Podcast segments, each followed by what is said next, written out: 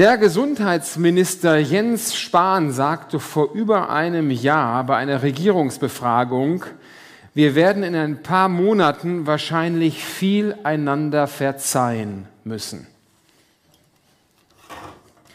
Damit hat er recht gehabt, glaube ich. Manch einer denkt jetzt, wenn ich den Namen schon höre, dann muss ich anfangen zu verzeihen. Das kann ja sein. Aber darum geht es heute, beziehungsweise Vergebung. Und damit schließen wir diese Predigtreihe ab. Wir können mal die erste Folie machen von der PowerPoint. Da ist nochmal diese wunderbare Skizze drauf. Ohne Text oder ist das gar nicht bei mir? Ne, habe ich das gar nicht? Gott, dann ist schon der Predigtext da drauf. Ähm, wir haben seit, ja, seit Mitte April diese Predigtreihe zum Thema Beziehungen und wie wir beziehungsweise werden können in der Beziehung zu uns selbst, zu Gott hin und zu den ganzen Beziehungen, in denen wir leben. Und heute schließen wir diese Predigtreihe ab mit diesem Fokus beziehungsweise Vergebung. Denn ich glaube, und das ist einer der Kernsätze heute Morgen, die jeder mitnehmen kann, wir sind auf Beziehung hin geschaffen und das heißt auch auf Vergebung hin ist diese Welt geschaffen worden. Sie ist nicht geschaffen worden, dass sie funktioniert und läuft, sondern sie ist von Anbeginn der Zeit auf Vergebung hin geschaffen worden.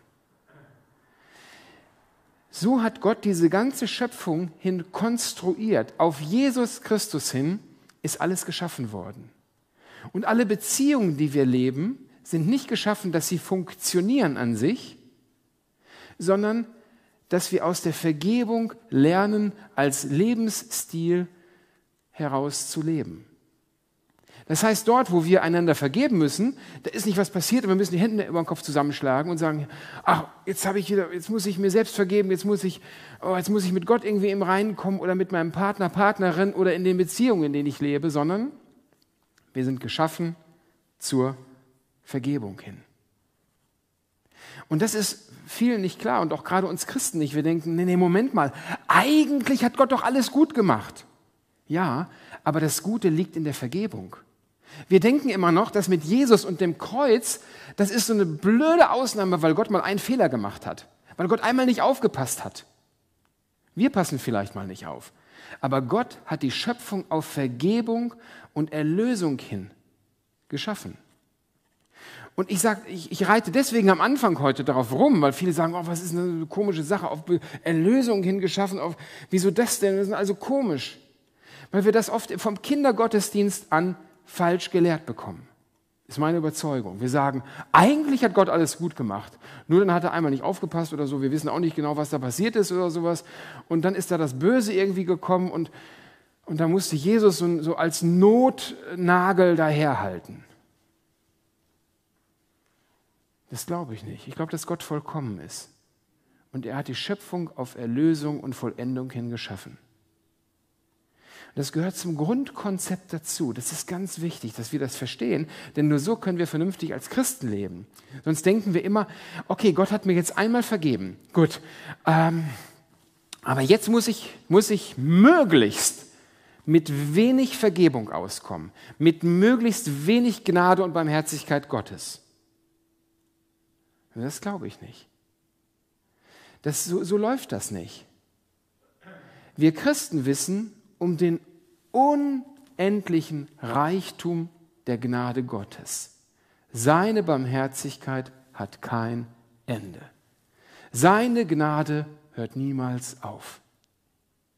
Das glauben wir. Und daraus leben wir aus diesem Reichtum. Und dieses Thema bewegt Christen und Nachfolger Jesu zu allen Zeiten. Und Jesus weiß das. Und an ihn wurde auch die Frage herangetragen, hör mal, ist das wirklich so? Ist die Schöpfung auf Erlösung hingeschaffen? Wie oft muss man vergeben? Und mit dieser Frage wurde er konfrontiert. Ja, da kam Petrus zu ihm und das lesen wir in Matthäus 18, die Verse 21 bis 35, ist der Predigtext heute Morgen. Und äh, die Ausgangsfrage war, wie oft muss ich eigentlich vergeben? Ich komme da gleich noch zu. Und dann, Jesus merkt, wie schwer uns das fällt, mit der Vergebung umzugehen. Und dass wir nicht beziehungsweise werden, weil wir Vergebung immer so als Notnagel betrachten. Und dann sagt Jesus, wenn es immer so ganz brenzlig wird, oder wenn Jesus was erklären will, was ganz Grundlegendes, dann kommt es mir so vor, dass Jesus sagt, pass mal auf, ich denke mir jetzt mal eine Geschichte aus, damit ihr das versteht. Weil wenn ich euch jetzt irgendwas erzähle, das ist so schwer zu verstehen, also denke ich mir eine Geschichte aus, damit ihr so was Grundlegendes versteht, wie das Reich Gottes funktioniert. Und die Geschichte, die geht so. Die steht in Matthäus 18 ab Vers 23. Also, Jesus fuhr fort, macht euch klar, was es bedeutet, dass Gott angefangen hat, seine Herrschaft aufzurichten. Er handelt dabei wie jener König, der mit den Verwaltern seiner Güter abrechnen wollte. Gleich zu Beginn brachte man ihm einen Mann, der ihm einen Millionenbetrag schuldete.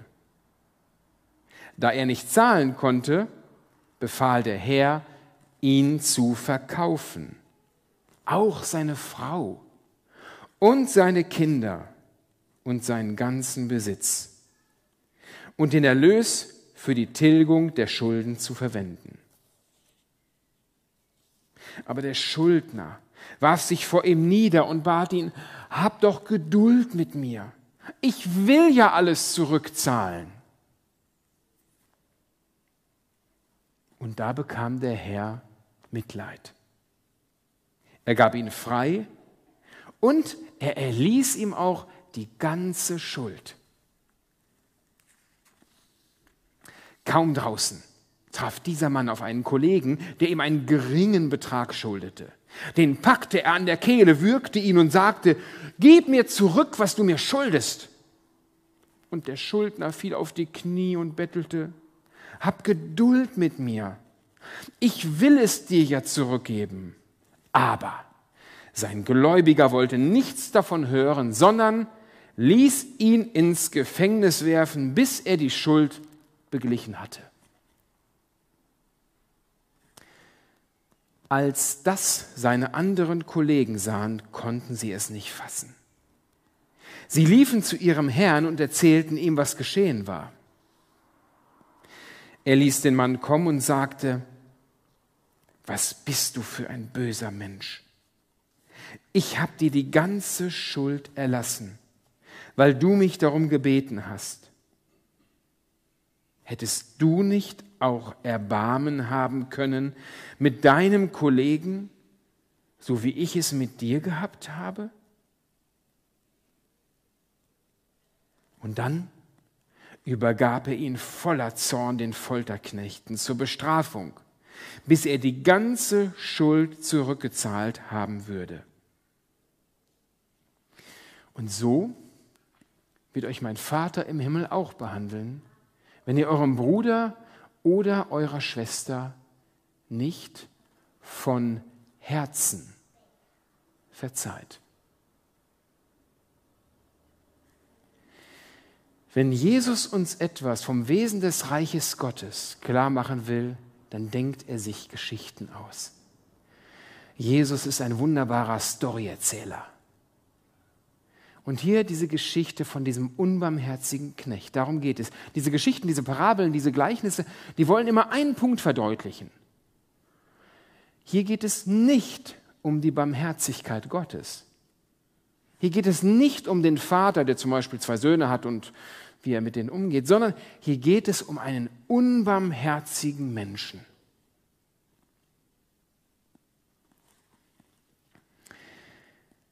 Und dieses Gleichnis, diese Erzählung von Jesus, diese ausgedachte Geschichte soll deutlich machen, wie notwendig es ist, aus der Vergebung zu leben und was passiert, wenn wir nicht aus der Vergebung leben. Und heute Morgen soll dieser Gottesdienst und auch die Feier des Abendmahls dazu einladen,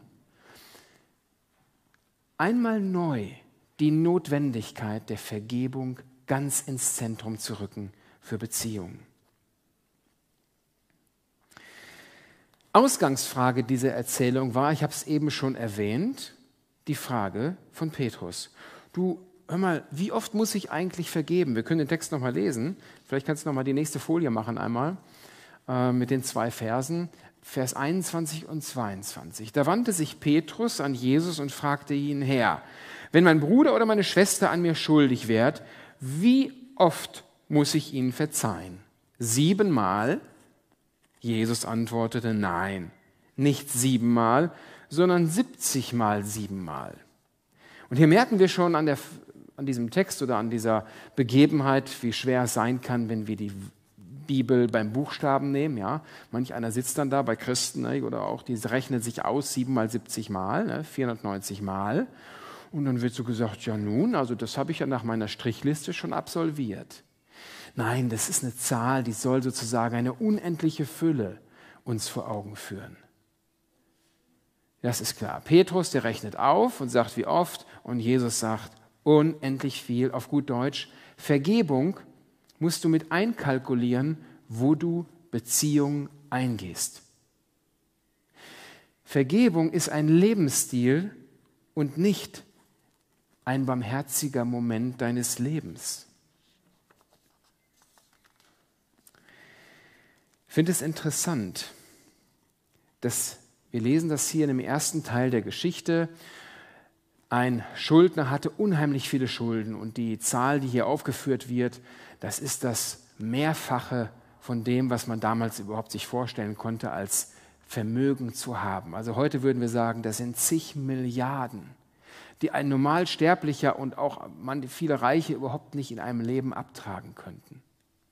So viel Schulden hatte dieser Schuldner bei seinem Herrn, der Gott symbolisieren soll.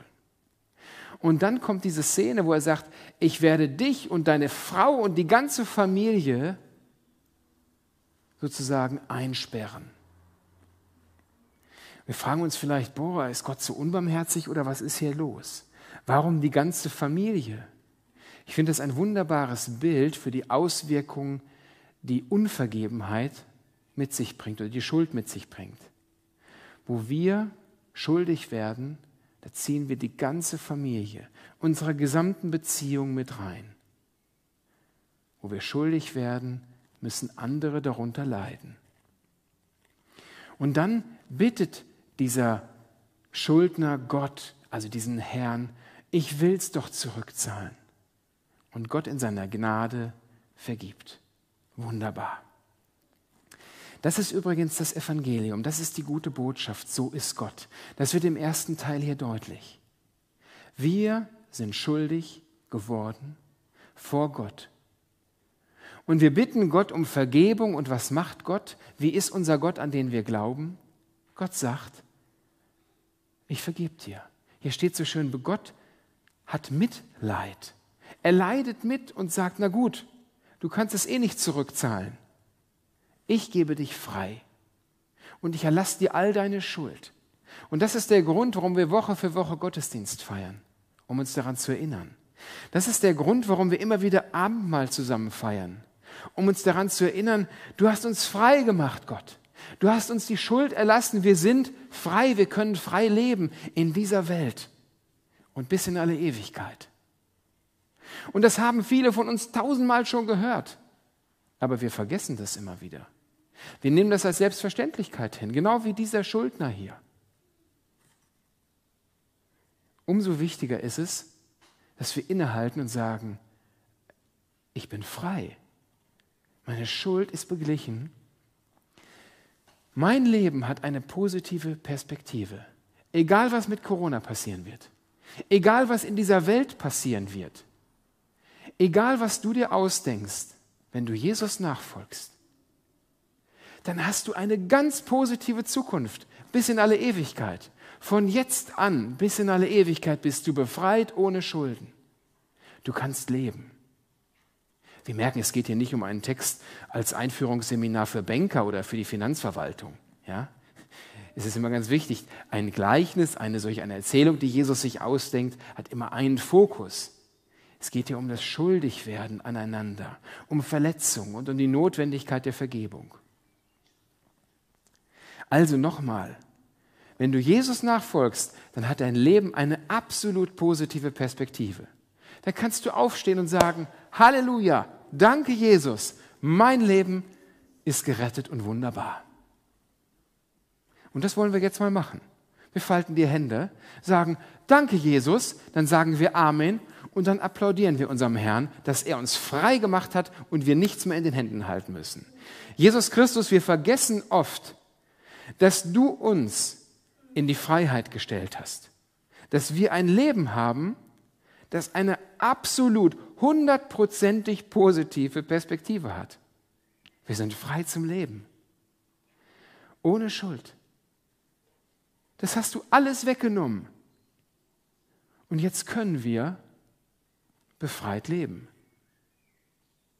Das ist das Evangelium, das ist die gute Nachricht. Wow, Jesus, Dankeschön. Du bist super. Du bist wunderbar. Du bist einmalig. Du bist der Gott, der uns befreit. Du bist ein Gott, der uns alles erlässt. Das können wir gar nicht gut genug verkündigen und feiern. Wir sind frei. Amen. Amen. Das müssen wir immer wieder uns vor Augen führen. Wir sind befreit zum Leben. Halleluja. Und dann gehen wir los. In dieser Gewissheit gehen wir los. Und was passiert dann mit uns? Und das zeigt Jesus uns hier. Dann fügt uns jemand etwas zu. Dann tut uns jemand weh. Wir sind doch frei. Wir haben eine gute Zukunft. Und dann tut uns jemand weh. Dann treffen wir auf einen, der sagt, du Blödmann oder sowas. Und dann wird es hier so wunderbar im zweiten Teil dieses Gleichnisses dargestellt. Der kaum draußen traf dieser Mann auf einen Kollegen, der ihm einen geringen Betrag schuldete. Und wir würden sagen, wir treffen auf Menschen, die uns verletzen, auf den Nachbarn. Ja? Kommen gerade aus dem Gottesdienst, haben gerade noch geklatscht und dann der Nachbar, der Arbeitskollege in der Schule, jemand, in der Familie, zu Hause, wo auch immer. Wir treffen auf jemanden. Und der tut uns weh. Vielleicht hat er uns schon hundertmal oder tausendmal wehgetan. Und dann fangen wir innerlich an, diesen Menschen zu würgen. In Gedanken vielleicht nur. Vielleicht mit Worten. Vielleicht aber auch mit der Faust. Es gibt noch so viele andere Möglichkeiten. Mit Unterlassungen, mit Schweigen. Man kann Menschen ja quälen ohne Ende. Auf die subtilsten Arten und Weisen auch. Warum machen wir das? Wir haben eine positive Aussicht. Wir sind befreit zum Leben. Wir könnten die Welt umarmen. Wir können losgehen. Und wir lesen diese Geschichte und der eine oder andere wird sicherlich gedacht haben, warum macht er das? Und in dem Moment stellen wir uns die Frage, Jesus hat ja eine Art Geschichten zu erzählen, die ist so überführend. Warum machst du das? Warum bist du nachtragend? Warum und wir sind befreit zum Leben und dann ist diese kleine Sache, diese Verletzung da. Und manch einer sagt, naja, da hast du eine Ahnung von meinem Leben, die ist gar nicht so klein. Was ich erfahren habe an Schmerz, an Demütigung, das kann so groß sein. Und wir merken auf einmal an dieser Stelle, da türmt sich alles auf. Da gibt es diese kleinen Verletzungen in unserem Leben. Der empfindliche Nachbar, ich sag's mal so, oder der nervende Arbeitskollege, der blöde Schüler da irgendwie, weiß ich auch nicht, oder der einen immer mobbt oder was auch immer. Und dann gibt es wirklich Verletzungen bis hin zu Missbrauch, die so groß sind. Und das ist eine ganze Spannbreite. Bei dem einen könnte man ja noch sagen, ich will nicht so kleinlich sein, aber was ist mit dem anderen, wenn das ganze emotionale System des Lebens durcheinander geworfen ist und so viel Grundlegendes zerstört ist.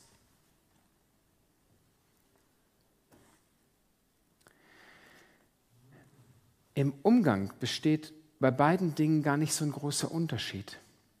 Das ist das Fatale. Es ist immer wieder das Ähnliche, wo wir Verletzungen erfahren. Da ist es so, dass etwas, dass wir uns sozusagen daran binden. Und ich habe gedacht, ich mache das mal deutlich einfach hier. Ihr kennt diese Kabelbinder und ich würde gerne Leute damit jetzt fesseln. Haben wir Freiwillige hier? Also ich brauche jetzt wirklich ein paar. Ja, Christian, komm mal nach vorne hier.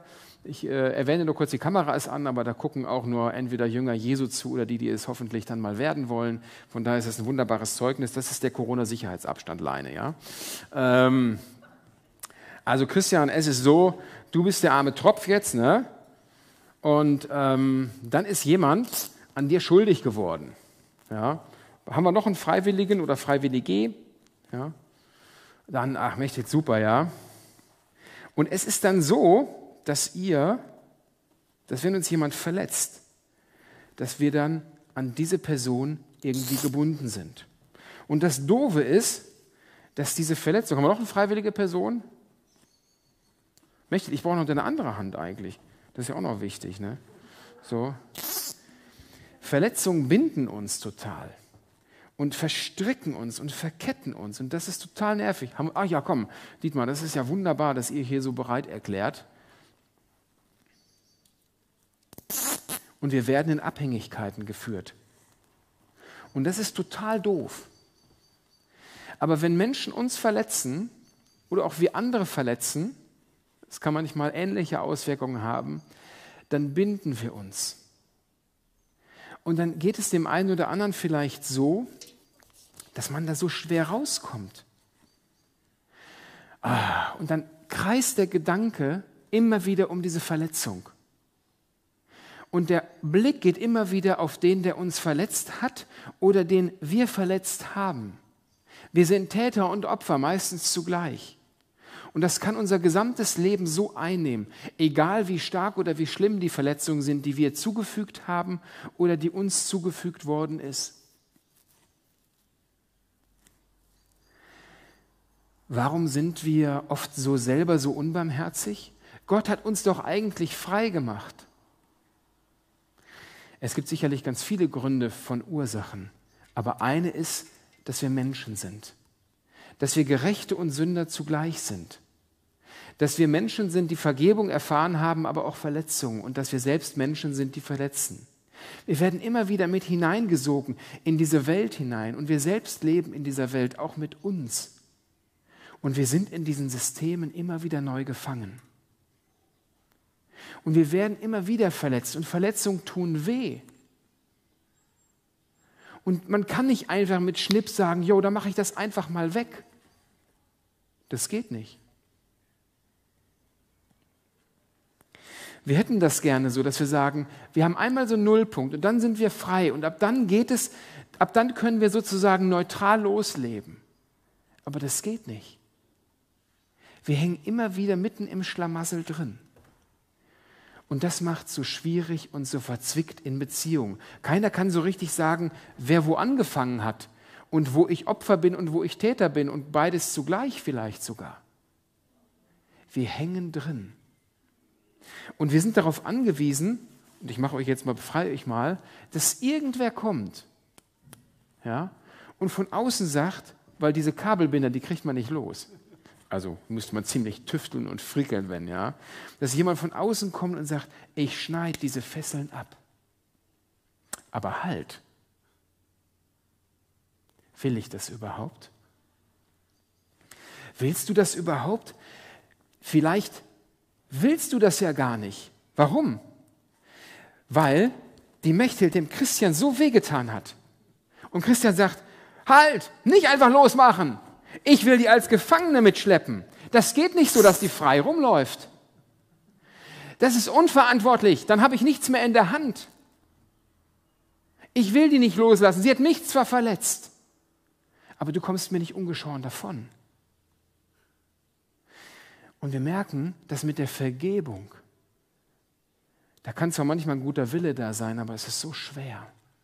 Irgendwann nach ein, zwei Jahren kommt wieder der Gedanke, und obwohl die Person frei war, nimmt sie mich wieder ein, nimmt sie mich gefangen.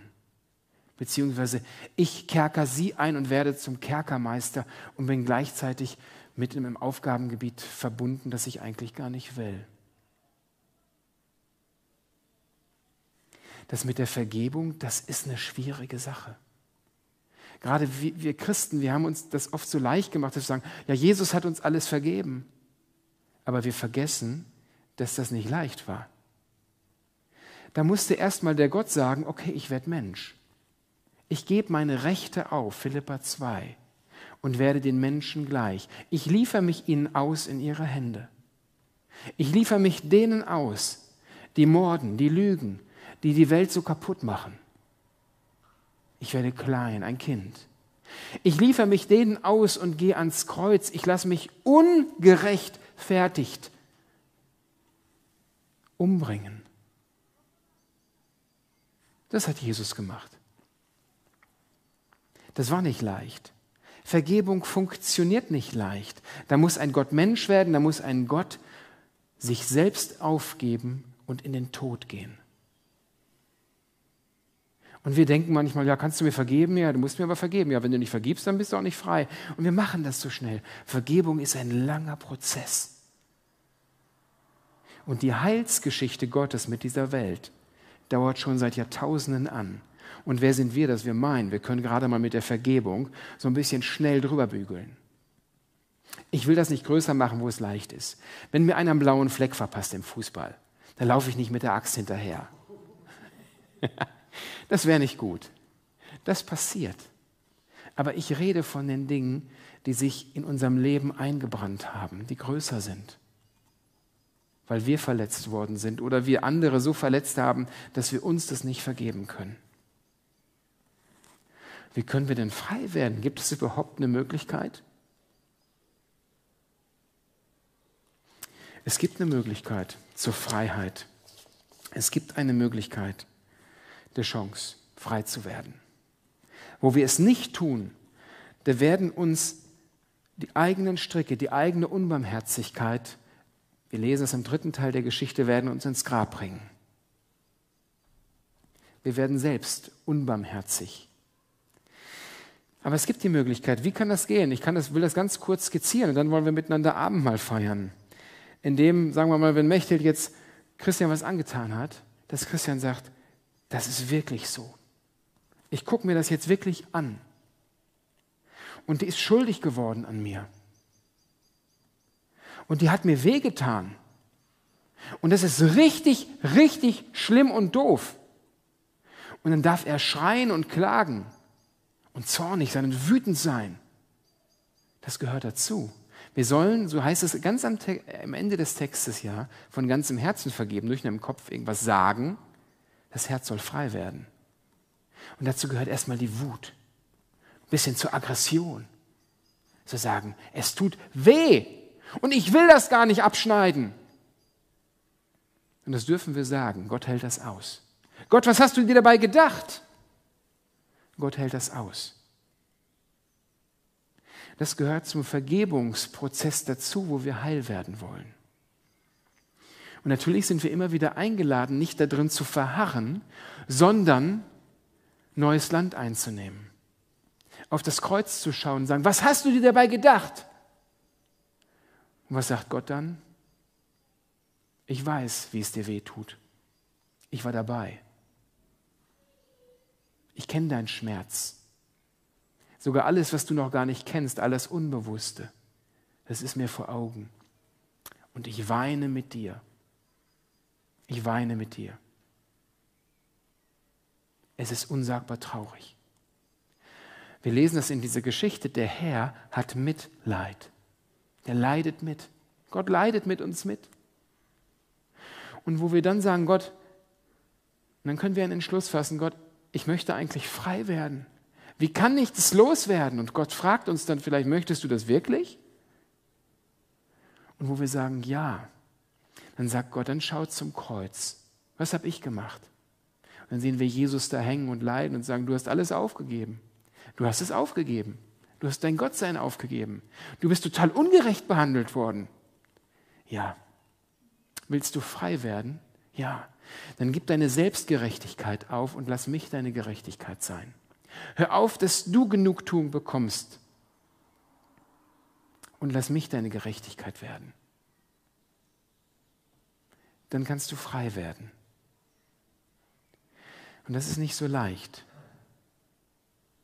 Aber Jesus lädt uns dazu ein, in einem sehr behutsamen Prozess. Und der kann über Wochen, Monate, Jahre gehen, je nachdem, was es war. Und dann können wir irgendwann, und Gott fragt uns, willst du das wirklich loslassen? Ja. Und dann, dann erst fängt Gott ganz behutsam an, das durchzuschneiden, wo wir ihm das gestatten. Dass wir wirklich frei werden können, frei zum Leben. Und dann lassen wir etwas los. Und dieses Loslassen, das kann schmerzhaft sein. Und das kann uns auch traurig machen, weil wir dann auf einmal nichts mehr in der Hand haben. Aber zu erleben, was es heißt, auf einmal frei zu werden, ein befreites Leben zu führen, das kann unglaublich schön sein. Ihr seid frei, ihr dürft euch wieder setzen, ihr müsst hier nicht mehr so rumstehen. Aber so dumm stehen wir ja auch. Danke, Applaus. Aber so stehen wir ja auch manchmal rum mit unserer ganzen Schuld und Unvergebenheit. Das ist ein Prozess, aber mit Blick auf Jesus, dass er alles aufgegeben hat, können wir auch frei werden. Und dazu sind wir immer wieder eingeladen. Das ist nicht leicht. Es steht nirgendwo, dass es einfach leicht ist. Wir sagen manchmal vielleicht auch zu schnell, ja, ich vergebe dir, Punkt, Amen. Und im Herzen brodelt es weiter. Vergebung ist ein Prozess. Und deswegen Vergebung ist eine Lebenshaltung, ein Lebensstil. Als Jesus gefragt werde, wie oft muss ich vergeben, dann sagt er siebenmal, siebzigmal, das heißt so viel wie jeden Tag. Und vielleicht gibt es eine Sache in deinem Leben, wo du eine Verletzung erfahren hast, wo jemand schuldig an dir geworden ist und du musst tagtäglich der Person neu vergeben, weil es so weh tut. Wie oft? Siebenmal, siebzigmal. Eine Lebenshaltung. Aber wo wir das abgeben, da können wir frei werden zum Leben, zum wirklichen Leben. Und wo wir das halten, wo wir diese Bindung festhalten, da wird unser Leben ruiniert. Ob Jesus uns aus dem Gefängnis vorher freigekauft hat oder nicht, da können wir diese Freiheit nicht leben. Wir Christen sind eingeladen, in der Nachfolge Jesu genau als Befreite zu leben, Menschen freizugeben. Jesaja 58 beschreibt das so schön. Gib frei. Löst die Fesseln der Gefangenen. Nehmt das drückende Joch von ihrem Hals. Gebt den Misshandelten die Freiheit und macht jeder Unterdrückung ein Ende. Macht der Unterdrückung ein Ende. Gebt die Gefangenen frei. Ich weiß nicht, was heute dein Thema ist bei dem Einzelnen. Vielleicht ist die Politik zurzeit. Kann ja sein. Vielleicht sind sie die Querdenker, die dich nerven, die das so mit den Füßen treten. Vielleicht ist es in der Gemeinde ein Konflikt, in der Familie, mit den Kindern, mit den Eltern. Vielleicht denkst du, das kann ich nie loslassen. Das kann sein. Aber Jesus lädt uns dazu ein. Er sagt, wenn du frei werden willst, die Möglichkeit ist da. Denn ich habe die Grundlage dafür geschaffen. Und heute, wenn wir miteinander Abendmahl feiern gleich, dann sind wir dazu eingeladen. Wir wollen miteinander jetzt erst noch ein Lied singen, beziehungsweise ein Gebet beten. Führ mich an dein Kreuz. Das ist eine Bitte, dass Jesus uns an dieses Kreuz führt, wo wir vielleicht lange nicht mehr waren und sagen, Jesus, befreie mich doch. Ich möchte eigentlich frei werden, aber ich schaff's nicht.